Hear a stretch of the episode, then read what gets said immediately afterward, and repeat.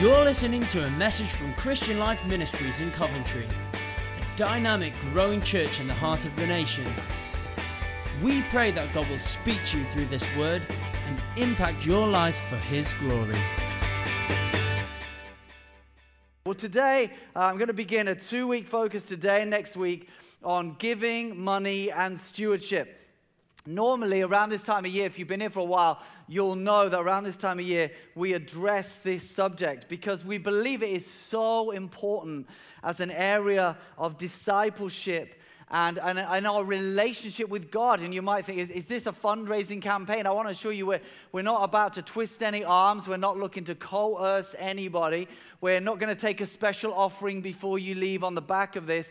But we passionately believe this is a really significant area of discipleship. If you are here for the first time today, as I said a moment ago, welcome to you. And uh, you know, we, we used to apologize for speaking to our visitors when we're speaking about money, but uh, we make no apology. Actually, this is a core area of discipleship, but I do want to let you know if you're here for the first time today and come back next week, we're not talking about money every week, but you do happen just to have hit the moment where we are going to do that. It's my observation that there are some churches uh, speak about money too much as if it was the most important thing, and it isn't. It's not the most important thing, but it is an important thing. But some churches where there is a sense of pressure and coercion, there are mini sermonettes before the offering every week, and some of you know that because you've been in those types of churches. But there also seem to be some other churches where the leaders are too scared to broach the subject of money and giving. I'm, I'm, I'm, not,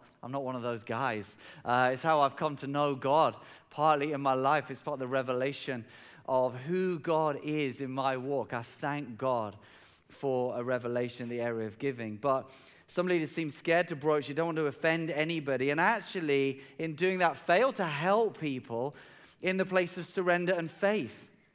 So we come and we ask that God might help us. Uh, of course, there is a reality that here as, as church, that uh, everything that goes on here, all of the ministries, all the work, all the, the disciple making, all the different age groups, the, the, the work of God among his people, and our missions work, what we give out from here to our missions partnerships works, the work in the city, the advancement of that, plus the infrastructure of staff, a hard working staff team who, who gives so much to make this work, the chairs we sit on, the lighting, the heat, all of that, um, it comes almost exclusively from the giving of God's people. So there is a join between the outworking of our vision and the acceleration of our, of our vision and the giving of God's people. But as we've said many times before, um, thank you so much to those who faithfully give into the vision. But if we were bankrolled by a billionaire, uh, and we're not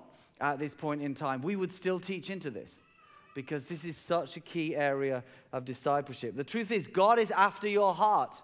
Why don't you say that with me? God is after your heart. Why don't you say, God is after my heart?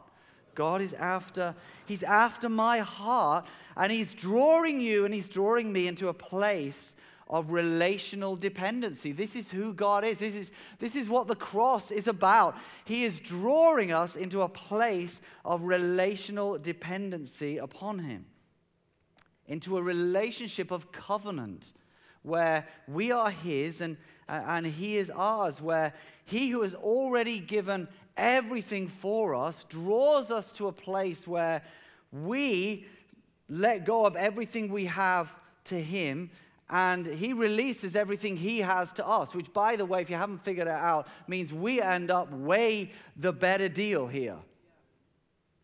But He's drawing us into that place of relationship, but it means surrender.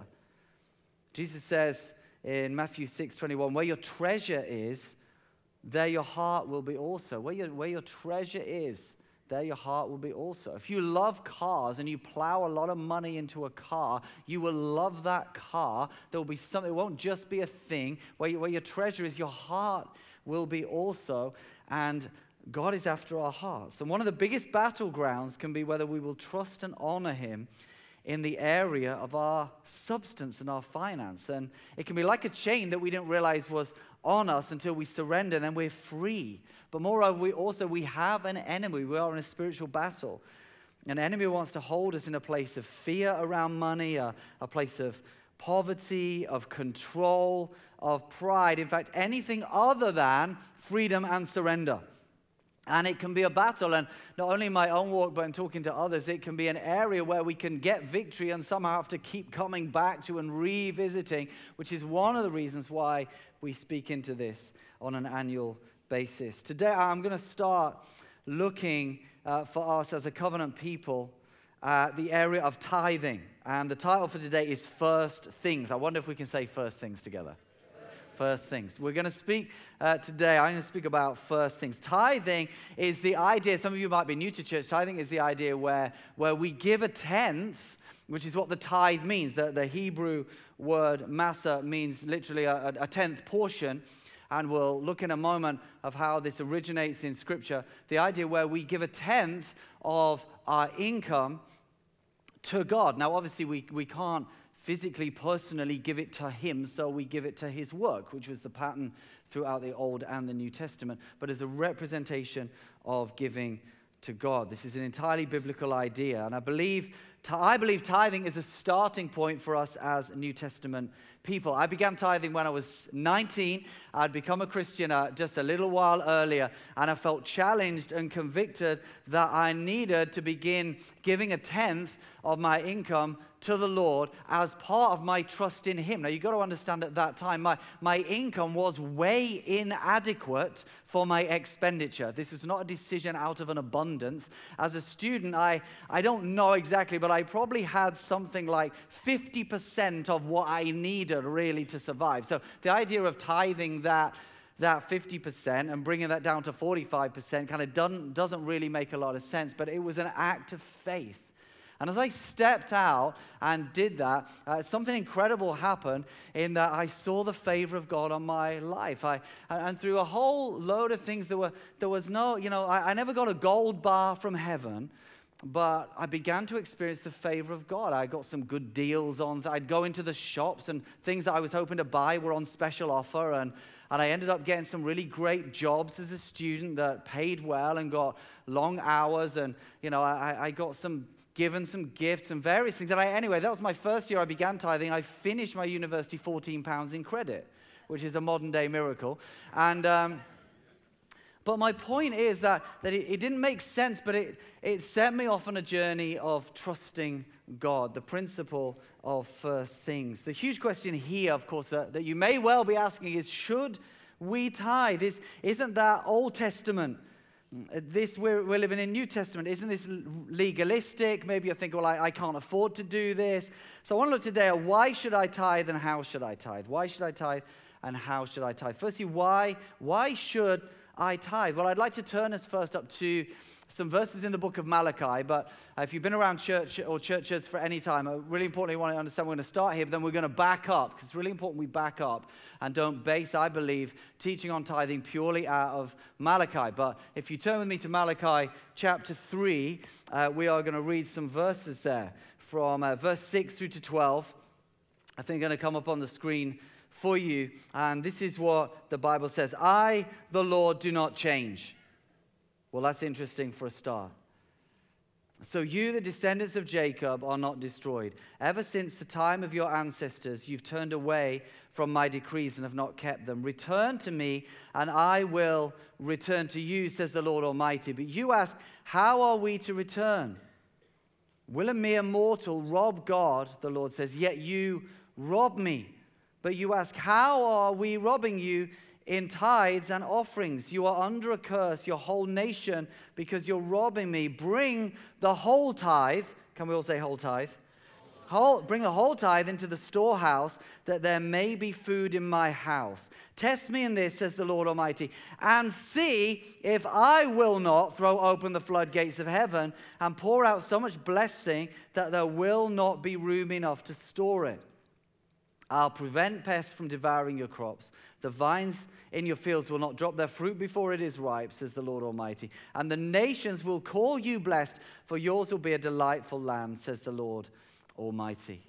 Here in Malachi, the, the Lord's people, who are a covenant people, This is God's people that they have turned away from their covenantal obligations. They have come into covenant where God says, I will bless you, I will favor you, you are mine. The nations will call you blessed, but, but you need to behave in a certain way that you reciprocate your covenantal responsibilities or obligations. And we see in Malachi, which is a demanding book, a prophecy coming and, and bringing out four ways that God's people have broken covenant. Firstly, the, the, they are at that time bringing dis- diseased and lame animals for sacrifice, not the best, but the leftovers. What God is saying, know, bring a spotless, unblemished lamb, and they're looking for the ones that aren't going to make it anyway, and then sacrificing that. That's the first. We're, we're just bringing the leftovers. Now, some of us, we can bring the leftovers of our week when we come to worship. We can bring the leftovers financially. Being, secondly, unfaithful in their marriages. Know, people who've made covenant with husbands and wives and turning away. He says, you're, you're breaking covenant with me because I've ordained marriage. Thirdly, the neglecting of justice and the oppressing of the poor. He says, There's an obligation. You're my people. You need to look after the poor. And fourthly, here, failing to bring their tithes into the storehouse.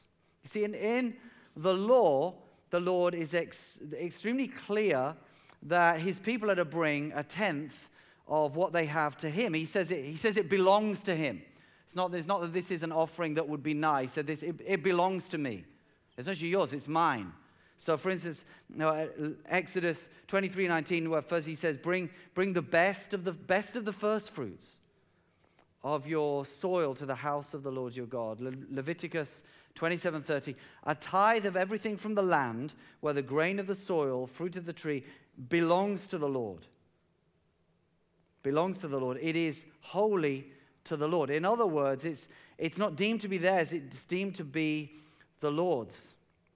And then he says, bring it, not some of it, but bring all of it and trust me. In fact, in fact, he says, test me. He goes beyond trust me. And for the, the only place in Scripture, as far as I'm aware, he, he says, not only trust me, he says, you can test me in this. You do, you do what you need to do, and you can test me. I will not let you down here.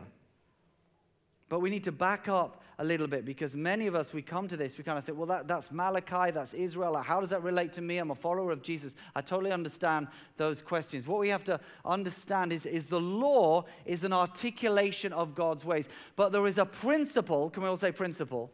There's a principle that's found articulated here which goes before the law and is after the law, and it's this that the first and the best belong to God from his people. If I'm going to be a covenant person in relationship with God, if I'm a follower of Jesus, giving my life to him, well, ultimately he comes to a place of saying, unless you give up everything you have, you can't be my disciple. If I put myself in covenant with him, then there is a principle that the first and the best belong to him. And then there's also a principle that his favor and blessing are on my life.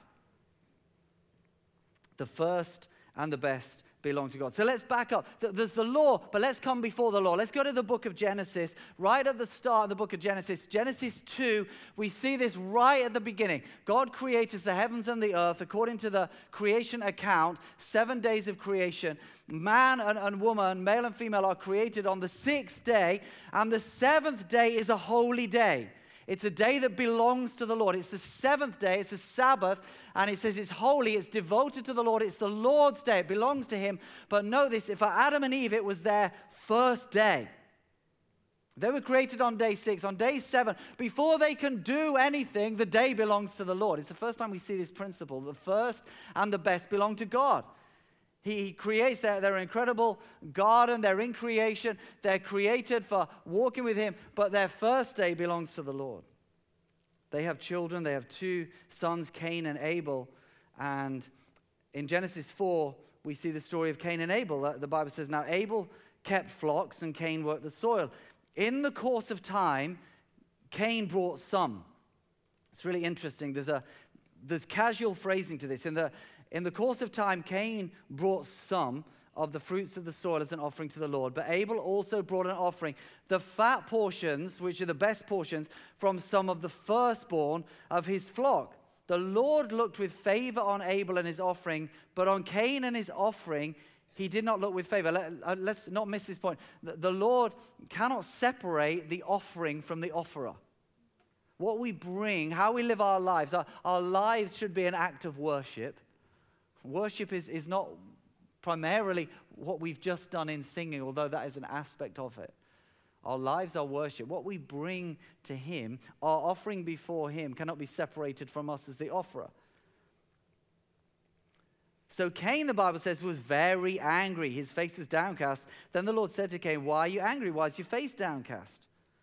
If you do what is right, will you not be accepted? But if you do not do what is right, sin is crouching at your door. It desires to have you, but you must master it or rule over it we see again that the first and the best belong to God. Abel brings the fat portions from the firstborn, and it says that it was pleasing to the Lord, but, but Cain was somehow casual. And, and he comes, he says to Cain, he says, say, I, I, I reject you. He says, what, if you do what's right, you'll be accepted too. Now, the, the terrible thing is that Cain, instead of correcting it and doing what is right, he goes out and kills his brother and gets banished. Genesis 14, Abraham, this is all before the law. This is, uh, it's not, let's, let's understand this. This is principle in the Bible. Uh, Genesis 14, Abraham, the man of God, meets somebody called Melchizedek. Now, Melchizedek is this mysterious person. He's described as a high priest, he's described as the king of Jerusalem. He brings out the bread and the wine. That most most theologians would believe, and I believe, this is what would be called a Christophany. It's an appearing of Jesus, the, the eternal Son of God, in bodily form to Abraham. And, and so Abraham, the man of God, meets Melchizedek. And it says this in, in Genesis 14, verse 18. Then Melchizedek, king of Salem or Jerusalem, brought out bread and wine. Hello? I think the clue phone is ringing. He was the priest of the Most High God. Well, Jesus is our high priest. And he blessed Abraham, saying, Blessed be Abraham by God Most High, creator of heaven and earth. And praise be to God Most High, who delivered your enemies into your hand. And then the Bible says, Then Abraham gave him a tenth of everything. What? I mean, it doesn't, it doesn't say he asked for it. It's like you could use a little more information here. But I wonder if it's just a heart response in the presence of God. His response is to, to give a tenth of everything he has. We see this comes up uh, again uh, with, with Jacob in Genesis 28. Jacob encounters God at Bethel, and then he says, he says this Jacob made a vow saying, If God will be with me, see Jacob's heart in covenant here. If God will be with me, if he'll watch over me on this journey I'm taking, if he'll give me food to eat, if he'll give me clothes to wear, and ensure that I return safely to my father's house, then he'll be my God. And this stone I've set up as a pillar will be God's house. And of all that you give me, Lord, I will give you a tenth.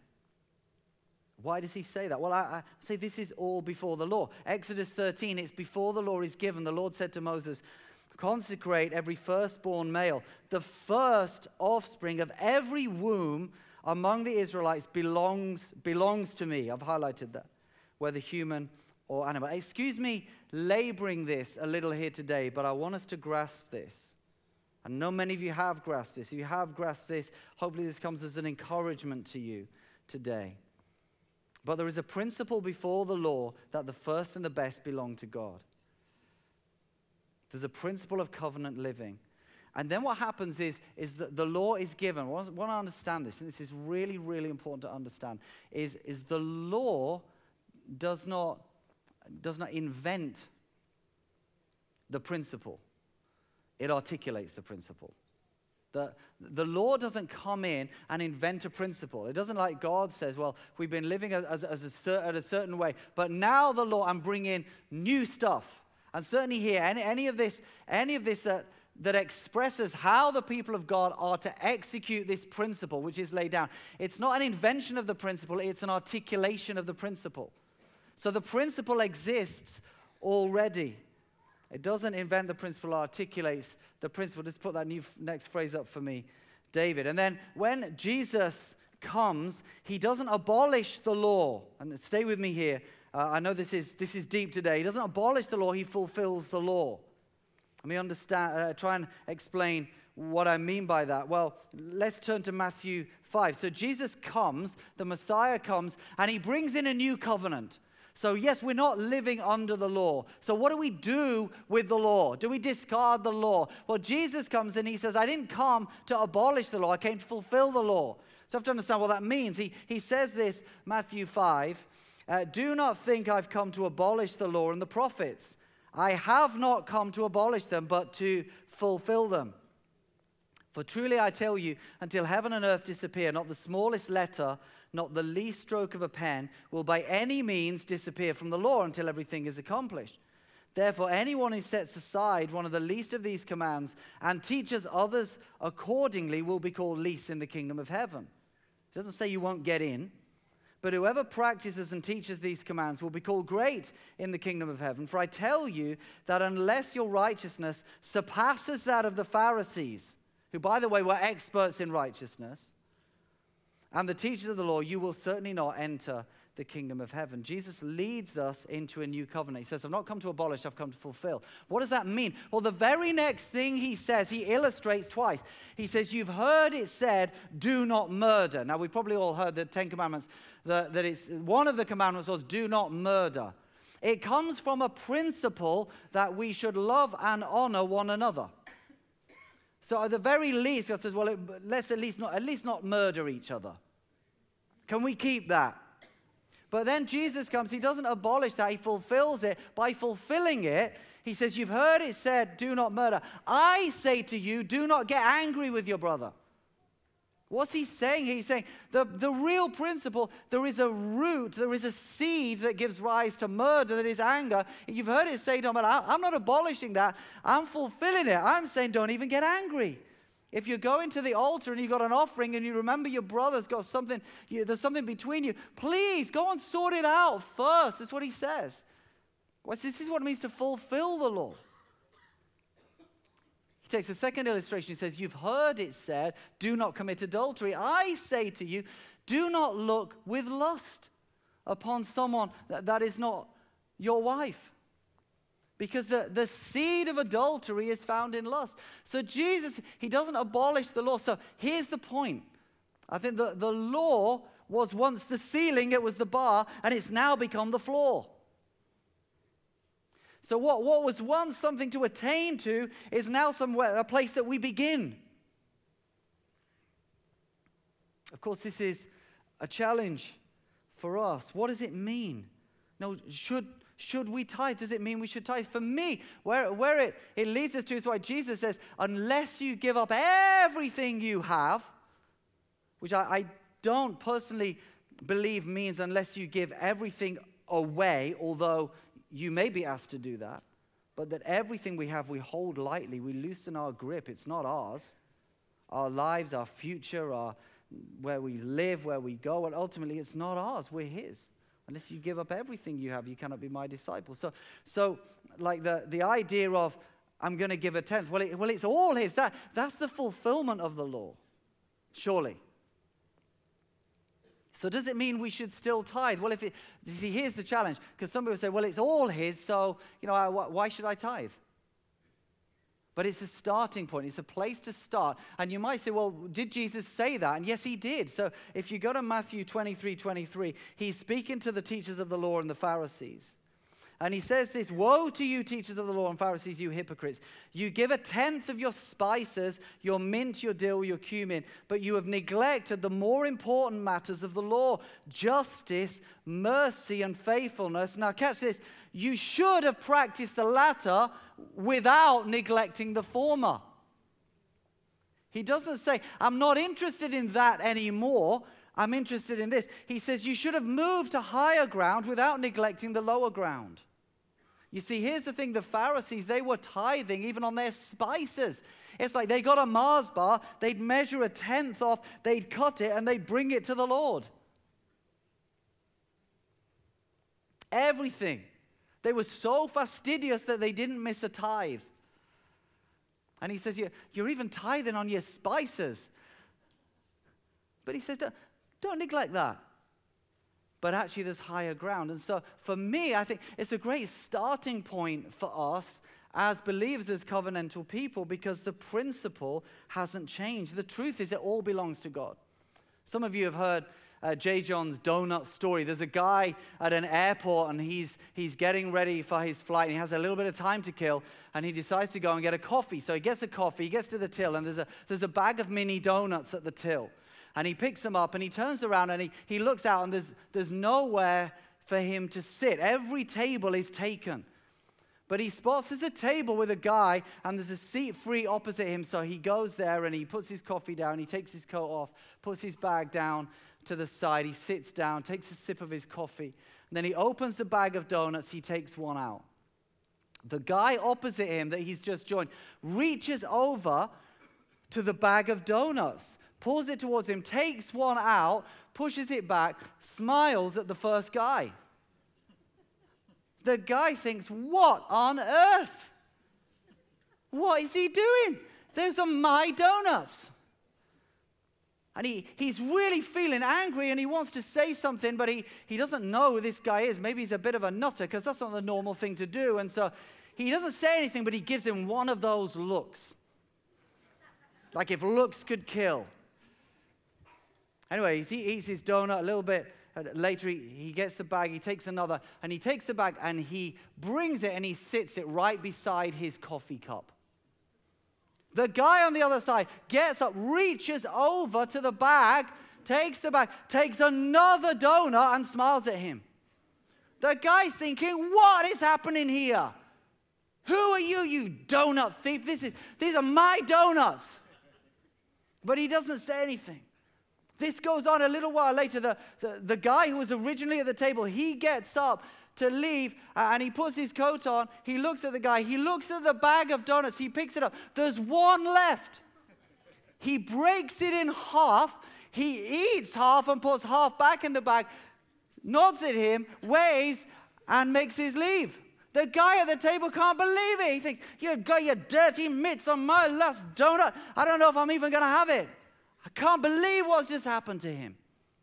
15 minutes goes by, it's time for him to board. So he gets up, he puts his coat on, he bends down to his bag, and on top of his bag is his bag of donuts. He's been eating the other guy's donuts. You see, here's the thing that, that you know, he, he thought the other guy was taking his donuts and he was sharing his donuts. You see, we, this is actually comes down to an ownership issue. You see, if I think it's all mine and I think God wants to take a tenth, I've missed the point.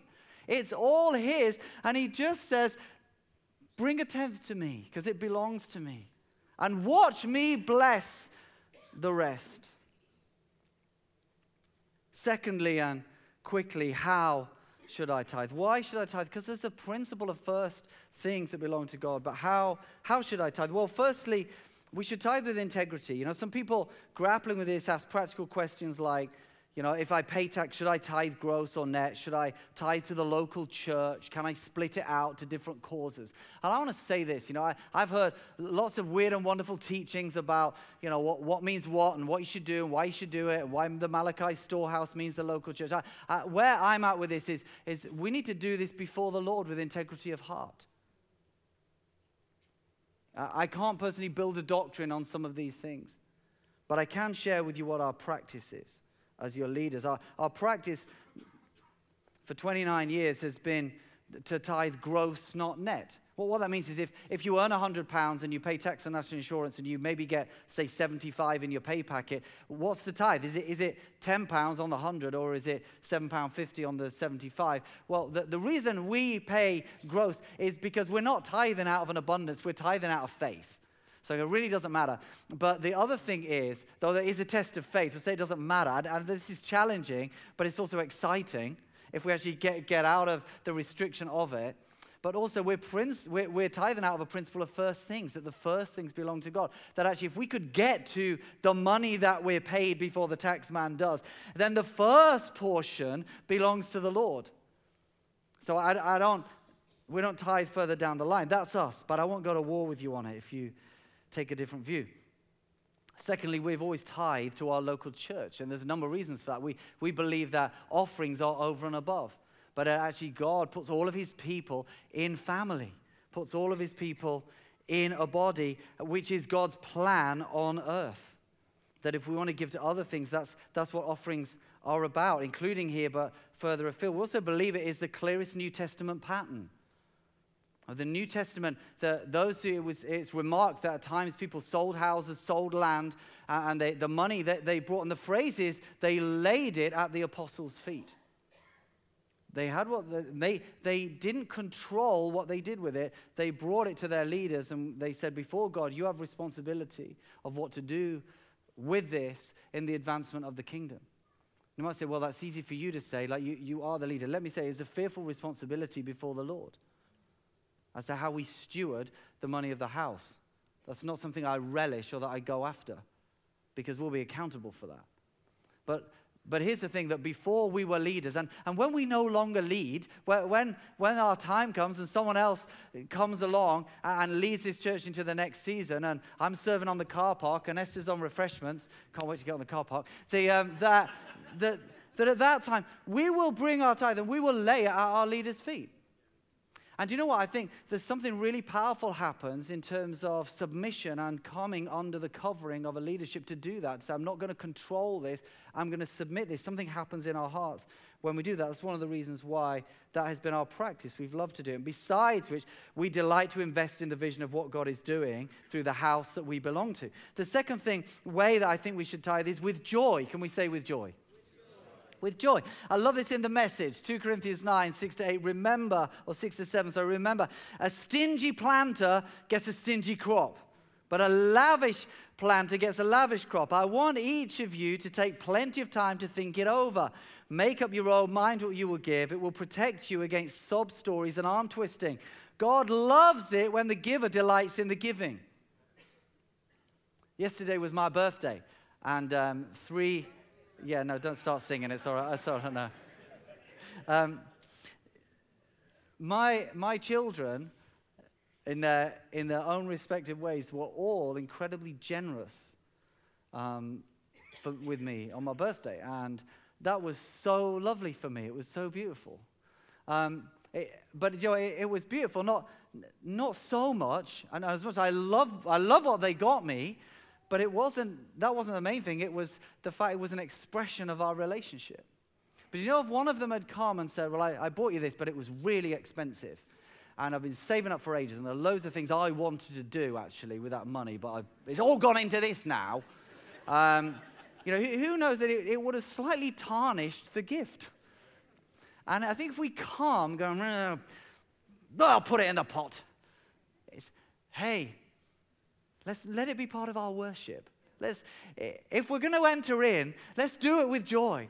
And let's celebrate when we do. I love it. The, the Bible says God loves it when the giver delights in the giving. Say, Lord, I'm trusting you. Now, sometimes we've been there with the pot where we're going, oh God, the pot's coming down the road. We stop it for a bit. Because we're in one of those moments in our lives where we're going, God, you need to help us here. I mean, like he doesn't know that, but I'm just going to remind him. Lord, this, this is an act of faith right here, Lord, in Jesus' name. Amen. You know, but really, I want to have a heart that is full of joy. I have a heart that's full of joy when, when I give. Uh, thirdly, I think we, sh- we should give with consistency. You know, maybe you've begun at some time and stalled. It's an area we can come back to and say, Lord, I need to put this right. No problem say, Do I need to backdate? Listen, it's between you and the Lord. Take a fresh start, but, but do what you need to do. Maybe you've recently joined us as a church. You just not got round to it. It's one of the things you can just not get round to. But ultimately, it's, it's not about paying membership, it's about honoring the Lord. Maybe you think, as someone once said to me, I, I need to do a bit of tithing to, soon. Let me help you out here. You, you can't do a bit of tithing. If you give 10% one month, in 10 months it'll be 1%. Hello? We have to be consistent in our approach. Bring the whole tithe, the Lord says, into the storehouse. The Hebrew word is kol, it means everything entirely, missing nothing in totality. But most important and last, uh, I, I, encourage us how should we tithe? We should tithe with faith. This is what this is all about. It's now, if you are in such a position financially that, that you can tithe easy and give offerings over and above, well, that's, that's fantastic for you, and you have a responsibility before the Lord. As to how you're going to steward your wealth. I'm glad I'm not in your shoes. I'm, I'm glad I'm not going to have to stand before Him and be uh, accountable for that. But, but if this is a journey of faith, good, it's meant to be a journey of faith. It, it never made any sense to an Israelite to sacrifice the firstborn, the, the first lamb. Surely you'd want to get all the lambs out and then work out to give something. Not to give the first one when nothing else has even been born yet. But the Lord says, Give me the first one, the first and the best. You know, the Israelites, they go into the promised land. The first city is Jericho. And the Lord says, All of the wealth of Jericho, the gold, the silver, the bronze, the iron, it all belongs to me. It is holy to me. Consecrate Jericho. Why? Because it's the first city. He doesn't say it any other cities. The principle of the first and the best. They had to give it with faith. They, they'd gone into Jericho. They didn't know for sure. The story wasn't finished there, it was unfolding whether they were going to take any other cities. Even though God had helped them, but He says, Trust me in this. Why? Because it brings us into a place of faith. So I want to encourage us that we step out in faith. Maybe you're a, a student or a young person or a teenager here or a, a new Christian. I, I want to encourage you that word that, that Esther brought earlier, wrestle. I find that interesting. I'd, in the way she applied that, I don't think she had any connection with the message, but, I, but this can be an area of wrestle. And the word comes as some of us are in a wrestle, but trust in the name. Trust in the name. Trust in the name, the one who is faithful, the one who, who is, his name, by the way, is Jehovah Jireh. The Lord who sees and who sees to it. It's, a, it's an expression of faith that I might trust him. There might be a wrestle, but to trust him and find that he is faithful. And our journey, I mean, time does not allow, and some of you have heard some of our stories of how God has provided for us. Through the challenging seasons, through, through me as a, as a student, then as a, as a young guy. You know, when I first finished uni, I was working for a church. I was, if you, if you do the calculator, it was before minimum wage. I was paid way below what today would be the minimum wage.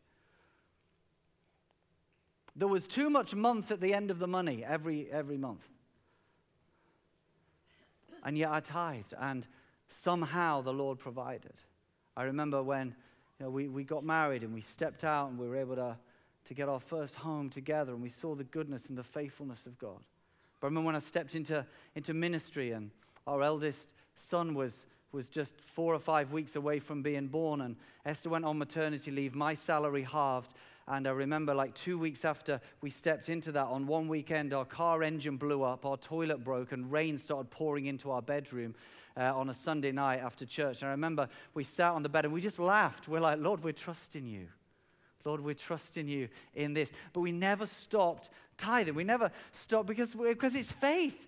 We're saying, Lord, we're trusting you. We're not bailing out, but you got to do your part of covenant. And do you know what? He's always done his part of covenant. He's never let us down. He's never failed us. And I, I dare you and I challenge you.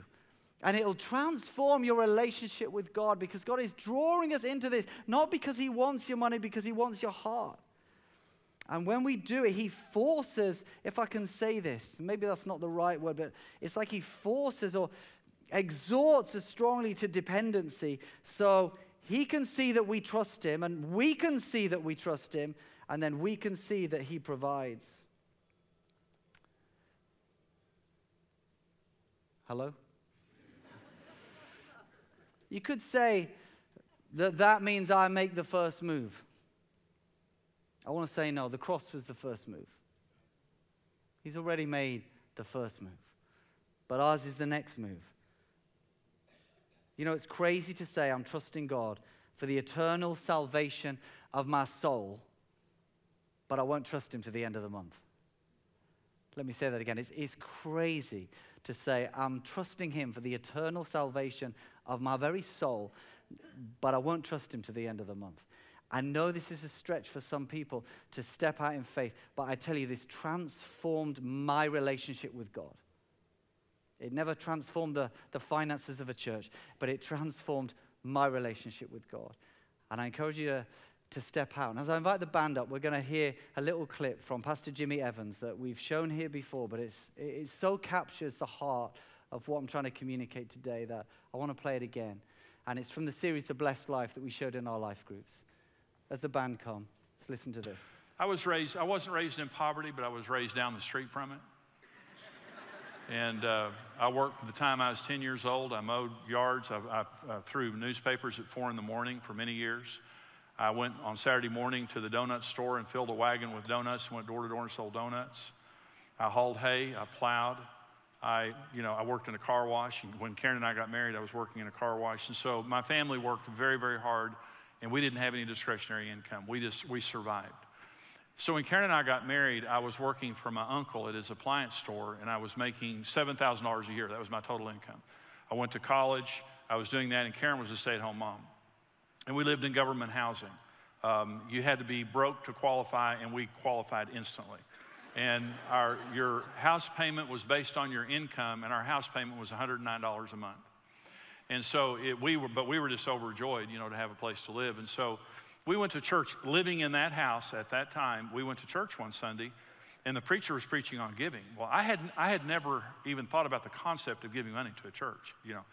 So the preacher stood up and started talking about us giving 10% of our income to the church. I thought, he's crazy. I feel a lot sorry for me, more sorry for me than I do this church.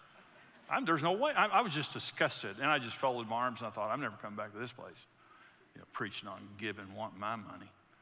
So we, we go home and I'm just, you know, I just kind of put it out of my mind when we get home. And Karen walks up and says, I like that preacher's message. what? And she said, Jimmy, can I give $40 to the church? I mean, I, I, I just did, I just thought I was going to die. I mean, I wanted money. I, I had a dream of having money in my pocket that I didn't have to pay somebody. I wanted money. I'd never had money. And I thought if you had money, all your problems went away. And I wanted money. That was one of my dreams. And when Karen walked up and said, Can I get $40? We didn't have, the only way we made it was float. You know, we, we never had money at the end of two weeks. I got paid every two weeks. I mean, we about 12 days into the two weeks, we were broke and we wrote checks that didn't land for a few days. Anybody understand float? That's the, that's the only way we survived was by float. So Karen comes up to me and says, Can I give $40 to church? And I thought, Well, I've got two answers. One, one is I say no and God strikes me dead. And the other is I say yes and we go broke. So, yes. Yeah, I'm, I'm going to go ahead and live and say yes. Yeah, and so I mean, I just couldn't believe it. It just, it just freaked me out. So Karen, you know, gave $40 to the church. And I just thought, I married a fanatic and she's going to kill us. so she gives $40 to the church. So for two weeks, we didn't get any more money in or anything like that. Two weeks goes by and we're try- I'm trying to survive to the next paycheck. And nothing, you know, happens mysterious or anything like that. But at the end of two weeks, we had money in the bank. For the first time ever, we had money in the bank. And, and so I thought, oh, thank God we survived that. Oh, thank God. Thank God. Karen walks up and says, Can I give 40 more dollars? I said, Oh, Karen, oh no, no, no, don't, no. We survived. We survived that $40 thing that you did. But she was very sweet in a kind of an evil way. And she, Can I give another $40? It's like, Karen, you want to give again? Yes, I, I like to give again. Uh, well, whatever you think, whatever you think. You know, so she gave again. Same thing happened again. I, I can't put a calculator to it. I can't, no big checks came in the mail. But I'm just saying something happened in our finances that even caused my hard heart to start thinking God was up to something. And then she gave again. Then she gave again. Then she gave again. Then I remember the first time we wrote a check that represented 10% of our income. And I thought, I'm pretty much the most spiritual man on earth. And then, and of course, then it was our giving. We give to the Lord. So, that preacher disgusted me.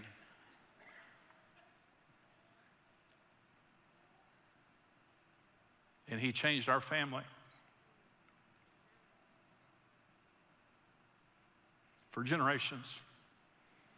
Our children tithe off the first money they ever got in their lives. And they have given since the day they were little bitty kids, givers. See, we were first generation givers. It was really hard on me. Giving broke a spirit of poverty off my life and an orphan spirit off of my life. And I know God because of giving.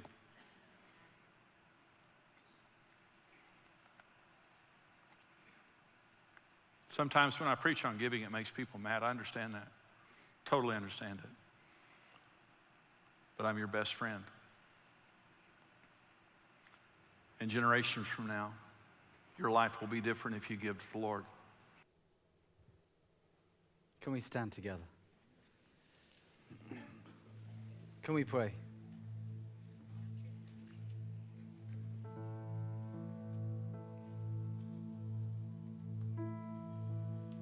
If you're willing, I wonder if you just put your hand on your heart. Lord, I thank you that you're after our heart. Lord, we sing that song sometimes that you're coming after me. No wall you won't tear down. And I thank you, Lord, you come after us. Thank you, Lord, that you're after our hearts because you love us so much. And I pray, would you help us? Help us, Lord, where there is an enemy trying to stand in the way of us walking in freedom and trust with you. Lord, that would even try and pervert a message like this and, and let it seem as though it's something that it isn't. I pray, help us to come before you, to know that your plans are good and your ways are good and your ways work. And I pray, help every one of us to trust you and honor you.